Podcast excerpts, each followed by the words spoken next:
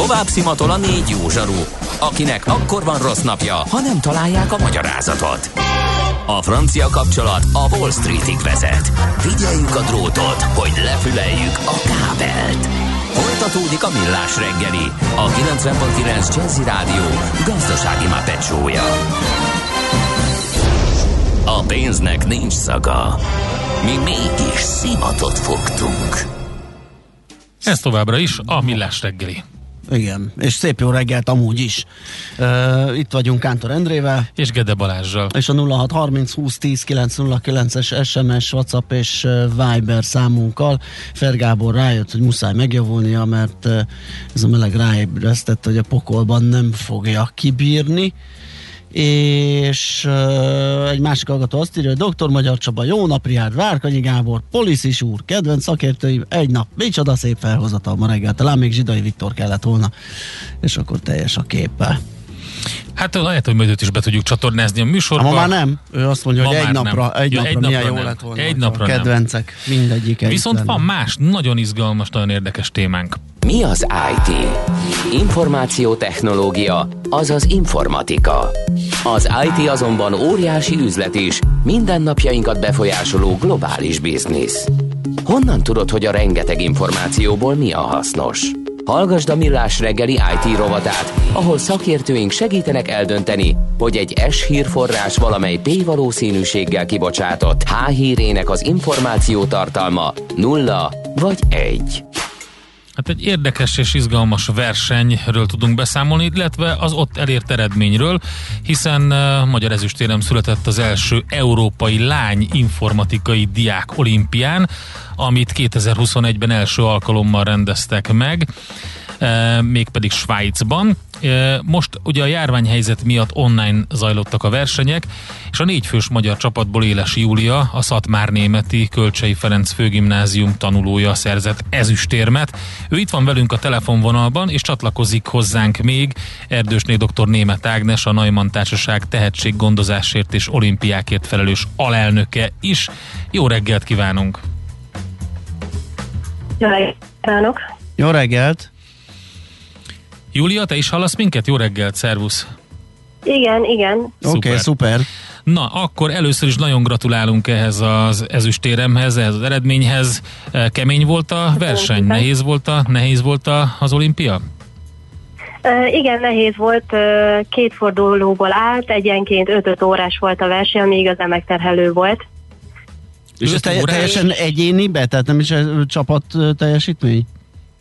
Nem, ez teljesen egy egyéni verseny, itt már mindenki magára kezdett. Hát ez nagyon kemény. Mi a feladat ilyenkor, hogy nem tudom, kódoljatok le egy iPhone alkalmazást, amit tud csinálni, nem tudom én mit ezt meg azt? Nem, nem, kapunk uh, négy darab programozási feladatot Aha. ezen a versenyen személyesen, és azokat kellett megoldjuk. Uh-huh. Hogy lehet egy ilyenre készülni? Uh, nyilván nagyon szerteágazó feladatok, uh, a lehetséges feladatok uh, uh, sora. Uh, mindenre, mindent legyakorolni, azt nem tudom, hogy mennyire lehet. Hát egy nagyon hosszú felkészülési folyamat elmögöttem. Uh, rengeteg feladatot kellett, uh, és rengeteg fajta feladatot kellett megoldjak, és uh, heti szinten uh, részt a csapattársaimmal együtt felkészülő órákon, amelyeket az egyetem tanárok és egyetemisták tartottak nekünk. Uh-huh. Öt órán keresztül akkor te ilyenkor egy uh, komputer előtt ülsz, uh, egy, egy asztalnál, egy elkönyv, egy teremben, és akkor uh, oldod meg a feladatokat, és mérik az időt online, figyel, figyelik, hogy mit csinálsz? Uh, gyakorlatilag igen. Itt nem az a fontos, hogy minél hamarabb csinálják meg a feladatokat, az öt órás intervallumon belül uh, minél többet tudjunk megcsinálni. Uh, itt, aha, tehát uh, ne, még akár az is lehet, hogy mondjuk nem fut le a program, de belenéznek, hogy milyen megoldásokkal, hogy operáltál, és az is érhet valamit? Nem. Az nem. A, egy olyan online tesztelőrendszer van, és az küld nekünk visszajelzést, és az egyik alapfeltétele, hogy kapjunk pontot, az az a program. Aha, világos. Um, Német Ágnestől, dr. Német Ágnestől kérdezném, aki ugye szintén itt van velünk, hogy milyen uh, volt a felkészülési időszak? Egyáltalán hogy jött össze ez a négy fős magyar csapat? Mekkora, igen, mekkora állományból lehet dolgozni, mennyire népszerű a lányok körében ez a terület? Nincs hang. Igen, a nemes tihamér. Most már jó? Igen, igen. Szuper, igen. Most már van. Jó, szóval a Nemes Tihamér programozási versenyen kezdjük el kiválogatni azokat a gyerekeket, akik az olimpiákon részt vesznek. Erre a versenyre nagyjából évente 3000-3500 gyerek nevez az egész országból. Van egy háromfordulós verseny, aminek a döntőjébe jutott a első 15-20 helyezett vehet részt az olimpiai válogató versenyen. Általában a nemes tihaméra való készülés az iskolában kezdődik, és az iskolai extra órákon kapják meg a gyerekek azokat a tudnivalókat, amik egy ilyen algoritmikus programozás versenyhez szükségesek. A lányokat egy picit kiemeltük, a, kik részt vettek hm. adtunk nekik előadásokat, mentorokat, segítőket, és így készült, ha jól emlékszem, 20 lány egész évben erre a válogatóra. A válogatón kiválasztódik, ugyanúgy, ahogy egy sportversenyen kvalifikálni kell a sportversenye, ugyanúgy itt is kiválasztott az a négy lány, aki utazhatott az olimpiára, illetve hát csak virtuálisan utazhatott, mert mint tudjuk, sajnos itthonról versenyeztek. Uh-huh. Tehát a, ha megnézzük azt, hogy ezen, a, ezen a, a válogatáson hányan vesznek részt, akkor a lányok körében mennyire népszerű az informatika, vagy az erre való um, irányulás, felkészülés? Én remélem, hogy egyre népszerűbb ez a az informatika. A lányok ugyanolyan okosak és ugyanúgy helyük van, mint a fiúknak, vagy mondhatjuk fordítva is, a fiúknak is ugyanúgy helyük van, és ugyanolyan okosak, mint a lányok.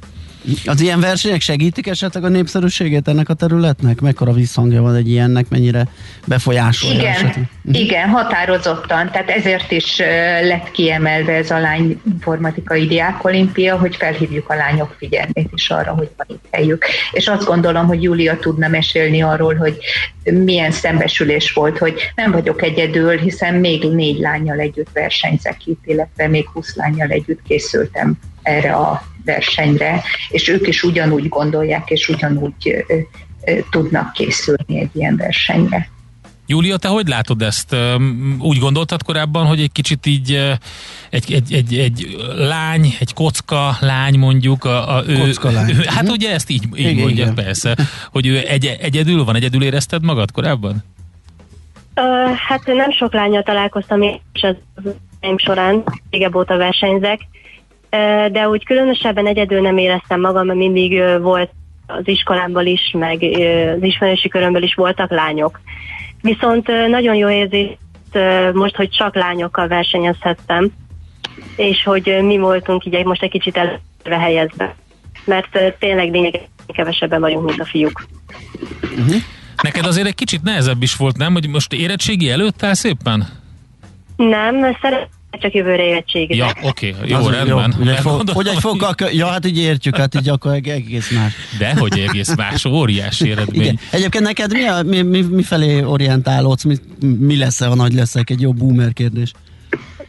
Nekem egy, tehát nekem a fő irányvonalam a matematika, és mellette futtatom így az informatika szállat, és ezt a kettőt szeretném az életemben is tovább vinni. Uh-huh. Ágnes, mi a jövő elképzelés a társaságnak a tehetséggondozásban? Mit szeretnének? Aranyérmet? Több ilyen versenyzőt? Nem vagy, hiszem. Vagy csak egyszer több érdeklődött az informatikai rend? Én azt gondolom, hogy a társaság elsődleges célja az, hogy minél szélesebb körben népszerűsítse az informatikai szakmákat, és minél több gyerek vegyen részt a versenyeken. Ugye az olimpiákra nem csak lánya európai olimpia van, hanem van közép-európai olimpia, amit tavaly itt Magyarországon rendeztünk, van junior olimpia, ami a 16 év alattiaké, illetve éppen most zajlik a Nemzetközi Informatikai Diák Olimpia. Ezeken mindegyikre négyfős delegációt küldhet az ország, tehát a, a csúcs az mindenképpen marad a négy fő, de ha sokkal többen választják, sokkal többen dolgoznak ezekben a szakmákban, akkor az, azt a mérhetetlen programozó hiányt, ami van körülöttünk, azt is tudnák egy kicsit kompenzálni. Hát nagyon sok sikert akkor a további. Igen, abszolút, és még egyszer gratulálunk. Gratulálunk, így van, és uh, természetesen Júliának akkor, akkor jó nyarat kívánunk neked, jó pihenést, és további jó felkészülést még ilyen megméretetésekre. Köszönjük szépen, és nagyon köszönjük sok sikert. Szépen. Is köszönjük szépen. Viszont hallásra. Éles Júliával, az Európai Lányinformatikai Diákolimpia ezüstérmesével és Erdősné dr. Német Ágnessel, a Neumann Társaság tehetséggondozásért és olimpiákért felelős alelnökével beszélgettünk erről a kiváló Azt eredményről. írta egy hallgató kocka lány, tényleg így mondják, mindegy, de szegény most jó megkapta Bandi bácsitól. Én nem hiszem, én, én azt gondolom, hogy a kockát azt mindenkire mondják, bizonyos igen. szempontból én is az vagyok, és, és ez szerintem nem Kockulás, egy negatív. mint igen, ugye létezik. Negatív, tehát kell, hogy legyen kockalány, azzal beszélgetünk. Mára ennyi bit fért át a rostánkon. Az információ hatalom, de nem mindegy, hogy nulla vagy egy. Szakértőinkkel minden csütörtökön kiválogatjuk a hasznos információkat a legújabb technológiákról. A hírek után már is folytatódik a millás reggeli, itt a 90.9 jazz Következő műsorunkban termék megjelenítést hallhatnak. Kősdei és pénzügyi hírek a 90.9 jazz az Equilor befektetési ZRT szakértőjétől. Equilor, 30 éve a befektetések szakértője. Itt van velünk a vonalban Búró Szilárd pénzügyi innovációs vezető. Szervusz, jó reggelt kívánunk! Jó reggelt, sziasztok, üdvözlöm a hallgatókat. Vidáman, fiatalosan, frissen, ez azt jelenti, hogy a 0,3%-os bux emelkedésnek örülsz ennyire? Igen, annak örülök ennyire, mert már nagyon vártam ezt a 0,3%-os emelkedést, ami egyébként már egy kicsit fogy azért Na, a tessék. reggeli nyitás óta. Most már épp, hogy csak 500 százalék marad belőle. Ajjajjajjaj. Értem. De alapvetően a körbenézünk Európában, ott is nagyjából hasonló folyamatokat lehet látni. Kicsit pluszos nyitás, és aztán azóta eh, lefelé csorognak a, az indexek, úgyhogy ilyen szempontból lekövetjük az európai mozgást, ami talán érdekes, hogy, hogy nagyon alacsony forgalom mellett történik. Miért a DAX? A, a, hol tart a DAX? DAX-szal belekérdezel olyan Bele, durvákat. ne haragudj. Ha, ha jobbak nálunk a, a DAX, akkor az, az baj. Tehát én azt gondolom, hát hogy minimum egy dönt... nem lehetnek nálunk Így, jobbak, Ezt mondom, ugye? én is azt Tehát, mondom. Hogy, hogy nem, nem képzelhető. Látom, csorog lefele. Ott is volt nem. egy 0,3, most már csak 0,1, de én késleltetett adatot látok, úgyhogy... Na mindegy, szóval az a lényeg, hogy uh, csorgunk lefele, de miért? Hát uh, minek köszönhető ez? Hát azért azt gondolom, hogy, hogy még itt a, az iránykeresés az, ami folyik itt a reggel e, folyamán, meg mondom, nagyon alacsony a forgalom, úgyhogy lehet, hogy még nem keltek fel a tegnapi meccs utáni uh-huh. buliból az emberek, úgyhogy, e, úgyhogy, úgyhogy visszafogott, visszafogott eddig a, a pörgés, e, viszont ma lesz e, jó pár adat, ami, ami azért azt gondolom, hogy egy kicsit e, felpörgetheti ezt, illetve vihet egy kis életet a mai kereskedésbe. Rögtön itt 10 e, órakor a német IFO üzleti index, ami, amire azt gondolom, hogy azért érdemes odafigyelni, meg szokta is alapvetően befolyásolni a, hangulatot. Ugye ez egy hangulatindex, és nem sokkal utána jön majd az MNB egyhetes betét tendere, ahol most már mindenki egyértelműen úgy számol, hogy, hogy a 15 bázis pontos emelés meg lesz ma. Kérdés, hogy, hogy, hogy valóban meg lesz-e. E, illetve lesz még ma egy e, brit kamat döntésünk, és délután pedig amerikai adatok jönnek heti friss munkanélküliségről, illetve a, a GDP-nek a felülvizsgált első negyedéves adata, úgyhogy, úgyhogy el vagyunk látva bőven mai napra adatokkal, és azt gondolom, hogy ennek megfelelően a, a mostani kicsit talán álmoskásabb kereskedés is e, felpöröghet már a délelőtt folyamán. Ki lehet emelni a magyar részvények közül valamit? A MOL OTP Richter azért viszonylag így jól indult reggel. Úgy láttam, hogy a Telekomnál volt csak rögtön mínuszos a start. Így van, a startnál valóban csak a Telekom volt mínuszban, mostanra viszont szépen átfordult a Richtert leszámítva minden blue chipünk mínuszba, a Molnál most ez 0,2%-os, mínusz 2400 forintos legutóbbi kötéssel, az OTP-nél 16.560 forinton volt az utolsó kötés, ez 0,1%-os mínuszt jelent, és mint említettem, a Richter egyedül tudta tartani a pozitív tartományba magát, ott most 8200 forinton áll a részvény, ez 0,1%-os emelkedést jelent a tegnapi záróárhoz képest. Mit csinál a mi jó kis devizánk? A mi kis jó kis devizánk nagyon elbizonytalanodott, hogy most merre tovább. Ugye Na. itt a, a kamat döntés óta azért volt már óriási erősödés, aztán lendületes visszagyengülés, és most itt a 350-es lélektanilag is fontos árfolyam szint körül ragadt meg, és itt gondolkodik, hogy most mi is legyen. Egyelőre nem tudtuk el, nem tudott elszakadni ettől a 350 forinttól, jelen pillanatban 300, 349-90-nél eh, jegyzik az euró forintot. A dollár esetében ott, ott azért picit eh, nagyobb a mozgástér, ugye az euró-dollár is azért elég szépen pattog itt az elmúlt napokban, most éppen 393-nál áll a dollár forint. Forintnak jelenthet valamit a mai uh, jegybanki akció? Vajon? Hát azt gondolom, hogy ha a várakozásnak megfelelően ö, megtörténik ez a 15 bázispontos emelés, akkor talán megint egy picit átlendül az erősödés uh-huh. irányába, de ugye mivel ezt várja azért mindenki azért olyan nagy lendületet azt gondolom, hogy nem tud adni már a, a forintnak. Jó, oké, Szilárd, akkor figyeljük ezeket. Még Amerika jó sokáig ellát minket adatokkal, még az áráskor is lehet majd ezen csemegézni. Reméljük, hogy érdekes adatok lesznek. Jó kereskedést! Szép napot mindenkinek, köszönöm. Sziasztok! Szia, szia! Bóró Szilárddal beszélgettünk pénzügyi innovációs vezetővel a budapesti értéktősde nyitása után 41 perccel, hogy eh, milyen árfolyamok alakultak ki, meg hát, hogy hogy áll a forint. Tőzsdei és pénzügyi híreket hallottak a 90.9 jazz az Equilor befektetési ZRT szakértőjétől. Equilor, 30 éve a befektetések szakértője. EQ a nagy torkú, és meg is eszi, amit főzött. Borok, receptek, éttermek. Na hát egy igazán érdekes élelmiszeripari, meg hát tudományos szinten is izgalmas hírrel jövünk mostani NOPQ rovatunkban, amit a Guardian és a BBC tudósításából fordított le jó pár orgánum, de mindenképpen érdemes megemlíteni, hogy miről van szó.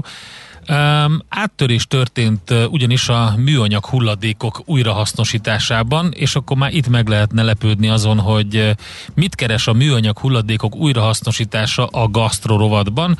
Hát kérem szépen, nemes egyszerűséggel és nem köntörfalazva az történik, hogy vanília aromát készítettek PET palackokból, és hogy mi a története mögött.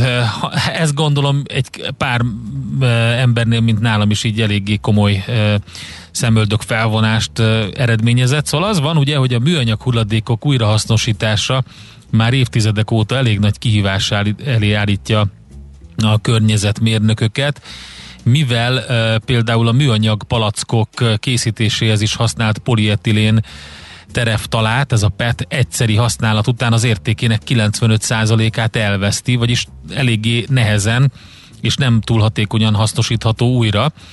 És hát ugye az egyértelmű környezetvédelmi hasznokon túl jelentkezik ez. Tehát aztán ezért keresik a kutatók az újabb és újabb lehetőségeket az újrahasznosításra, és egyre nagyobb hangsúlyt kapnak az elmúlt években azok a kísérletek, amelyekben mutáns enzimek segítségével bontják le ezeket a polimereket alapvető alkotóelemeikre, és utána így próbálják őket felhasználni. Egyes kutatók szerint az enzim akár egy éven belül elérhető lenne az újrahasznosító ipar számára, és például a pamutot lebontó enzimekkel kombinálva még a kevert szövetű ruhák újrahasznosítását is lehetővé tenni, ami szintén egy, egy nagy áttörés lenne a környezetvédelem számára, mert, mert ez is borzasztó nagy környezeti terhelést jelent. Na most ebben az egész folyamatban történt az, hogy az Edinburgh Egyetem kutatói e, különböző enzimek segítségével PET palackokból kinyerték a, a PET alkotó elemét, ezt a tereftálsavat, és utána ezt genetikailag módosított E. coli baktériumok felhasználásával átalakították vanilinné. Ugye ez, ez tényleg elég brutálisan hangzik, hogyha ö, az összes ö, szót ebből a mondatból így, így egy gasztronómiai környezetbe próbálom használni, de ez van. Tehát az történt, hogy a kutatók tereftálsavat és a baktériumokat a sörfőzéshez hasonló módon erjesztették 37 Celsius fokon tartva, és ennek eredményeként a sav mennyiség 79%-a viszonylag nagy, tehát majdnem 80%-a vanilinné alakult. E, a vanilin nevű ezt az aromás vegyületet ételekben, italokban, ízesítőként, valamint a kozmetikában, gyógyszeriparban, tisztító növényvédő készítményekben illatanyagként hasznosítják, és nagyon gyakran felhasználják. Egyre nő a vanilin felvevő piaca, vannak adatok is erről. 2018-ban 37 ezer tonna fogyott belőle, és ez hát nyilvánvalóan jóval túlhaladja a természetesen a vanília hüvelyterméséből kinyerhető anyag mennyiségét. Ráadásul ennek a kinyerése is egy viszonylag bonyolult, uh, majdnem egy manufakturális eljárás, hogyha a gasztronómiára gondolunk mindenképpen, vagy pedig az élelmiszeriparra, uh, és drága éppen ezért. A rendelkezésre álló vanilin 85%-át uh, ráadásul már eleve különböző vegyi anyagokból szintetizálják. Úgyhogy ha aki eddig nem tudta, az most biztos lehet benne, hogyha mondjuk vanília ízesítésű joghurtot, jégkrémet, mit tudom én, akármilyen terméket fogyaszt, az nagyon-nagyon valószínű. Tehát mondjuk azt, hogy egy ilyen ökölszabálya 85%-os valószínűséggel szintetikus vanilin hozzáadásával készült, amit különböző minden, például foszilis tüzelőanyagokból származó vegyi anyagokból szintetizáltak eddig is. Úgyhogy ami érdekes ebben a mostani áttörésben az, hogy ez az első alkalom, amikor egy biológiai rendszer segítségével műanyag hulladékból értékes ipari vegyi anyagot állítanak elő, és hát ennek ugye a körkörös gazdaságban nagyon komoly és nagyon jó következményei lehetnek, ezt mondta az Edip Boroly Egyetem kutatója a Guardiannek. A világon ma, hogy legyen egy ilyen kép erről, körülbelül egy millió műanyag palackot adnak el percenként, ezeknek csak a 14%-át hasznosítják újra, ráadásul a második helyen állnak ugye az óceánok műanyag szennyezőinek rangsorában, a zacskók után ezek a műanyag palackok. Úgyhogy ez tényleg izgalmas, viszont azt senki ne gondolja, hogy az élelmiszeriparban ezek a, ezek a különböző szintetikus ö, ö, anyagok, amiket előállítunk, ezek, ezek újdonság novumnak számítanak. Például itt van ö, mondjuk az ízesített joghurtoknak a piaca. Az Eperiszt például valójában egy ausztrál fafajta fűrészporából nyerik főzéssel, alkohol és egy pár összetevő hozzáadásával, Hogyha ezen a recepten változtatnak az összetevőkön, akkor ebből a keverékből akár málna, vagy kakaó, vagy csoki, vagy vanília aroma is válhat, mint ahogy ezt meg tudtuk vanilint előállítani, lehet így. Egyébként pedig, hogyha kicsit a, a gasztróvizekre visszaevezünk, akkor vanilin aroma képződik akkor is, amikor például a, a boros hordóknak a dongáit égetik belülről. Tehát az a vanília aroma, ami felfedezhető hordós érlelésű vörösboroknál alapvetően, de mondjuk egy komolyabb sárdonéknál is, vagy hordós érlelésű sárdonéknál is, az nem véletlen, az annál a, a, abban a folyamatban képződik, és így kerül bele a borba. De egyébként nem csak ez a különböző aromákkal kapcsolatban van így az élelmiszeriparban, itt van például a citromsav, hát nyilvánvalóan nem citromot facsarnak bele adalékként a különböző élelmiszerekbe, üdítőkbe, jégkrémekbe, kekszekbe. Ezt a citromaromát ezt általában egy, az egyik penészgomba fajta váladékából nyerik ki laboratóriumban. De például az egyik legérdekesebb az, hogy a, például az őszi barackaromát hogy állítják elő, ricinus olajból um, hozzák létre, és egy, a, és egy szintén egy gombafajból nyerik a kókuszaromát is, földi, föld alatt élő gombafajból. Úgyhogy um, elég érdekes, uh, izgalmas, um, izgalmas áttörés ez. Magyarán, hogyha sikerül a folyamatot a folyamatot bevezetni, akkor ezt a óriási élelmiszeripari, kozmetikai és vegyipari vanilin felvevő piacot ki tudják szolgálni abból, mondjuk, hogy PET palackokat ilyen módon hasznosítanak újra.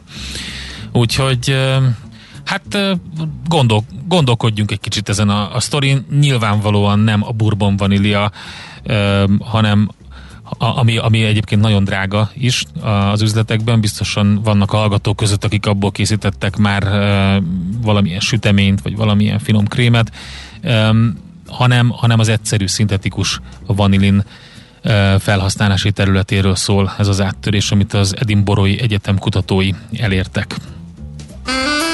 Most ennyi fért a tányírunkra. M.O.P.Q. A nagy torkú. A millás reggeli gasztrorovata hangzott el. Műsorba pedig ennyi fért, annyit még gyorsan elmondunk, hogy volt az az idézet, amit az egyik kedves hallgatónk az ismétlésről és a, és a bolondságról mondott, és jól emlékeztem, utána is néztem, van azt hiszem hat vagy hét olyan nagyon híres idézet, amit Einsteinnek tulajdonítanak, és ez az egyik ezek közül, ugye, hogy a, az elmebetegségnek a definíciója az, hogy valaki ugyanazt a dolgot csinálja egy, egymás után, vagy folytonosan, és más eredményt vár el, de utána néztek sokan, és semmiféle nyoma nincs annak, hogy Einstein mondta volna ezt a mondatot, sőt, valószínűleg egy félreidézésből jött ez létre, valaki egyszer egy rádióműsorban, vagy egy lap interjúban azt mondta, hogy ezt Einstein mondta, és akkor innen terjedt ez el. Van egy érdekes összeállítás az interneten, meg lehet találni, de a history.com is megírta, hogy hat, hat idézet, amit Albert Einsteinnek tulajdonítanak, de ő soha nem mondta, és egyébként megtalálható ez az idézet is ezek között. Az biztos, hogy Rita May Brown 1983-as könyvében megjelenik ez az idézet, de korábbi 19. századi különböző nem pontosan ilyen szövegezésű, vagy a, szó, a szavak nem pontosan így vannak az idézetben, de, de különböző helyeken megtalálták ezt az idézetet egyelőre nem tudni, hogy ez uh, honnan származik, és hogy valóban egy híres ember így mondta el, de, de az majdnem biztos, hogy nem Albert Einstein uh, mondta ezt. És akkor egy másik, azt mondja a kedves hallgató, én már hallgatom Bandi bácsit egy ideje, és biztos, hogy nem kocka. Inkább valami csonkagúla-szerű, a tetején egy fura puklival, ami esténként visszahúzódik. Írja ő. Hát én azt gondolom, hogy ha már itt tartunk, akkor inkább egy ilyen Roden-szerű öm, alak, valami Roden műnek a, az alakját gondolom magamról. Talán inkább, mint ezt a mi ez a csonkagúla, hát meg mi az a pukli? Dehogy is, ne vicceljünk már. Na jó, köszönjük szépen a figyelmet, holnap ismét Millás reggeli 6.30-tól, ma délután Uzsonnakamat, amiben egy érdekes interjú lesz, majd este ismétlés a műsorból, de a millestegeli.hu oldalon megtalálhatjátok az összes podcastet, az egész órásokat is, illetve kivágva az általunk legjobb pillanatok, legjobbnak ítélt pillanatokat a műsorból, és a Facebook oldalunkon is, a YouTube csatornánkon is megtaláltok minket. Köszönjük szépen a figyelmet! Vigyázzatok, mert komoly UV-sugárzás, UVB-sugárzás van, és nagyon meleg, úgyhogy jó sok folyadékot fogyasszatok, és ne tartózkodjatok a napon még a mai nap sokat. Már a véget ért ugyan a műszak, a szolgálat azonban mindig tart, mert minden lében négy kanál.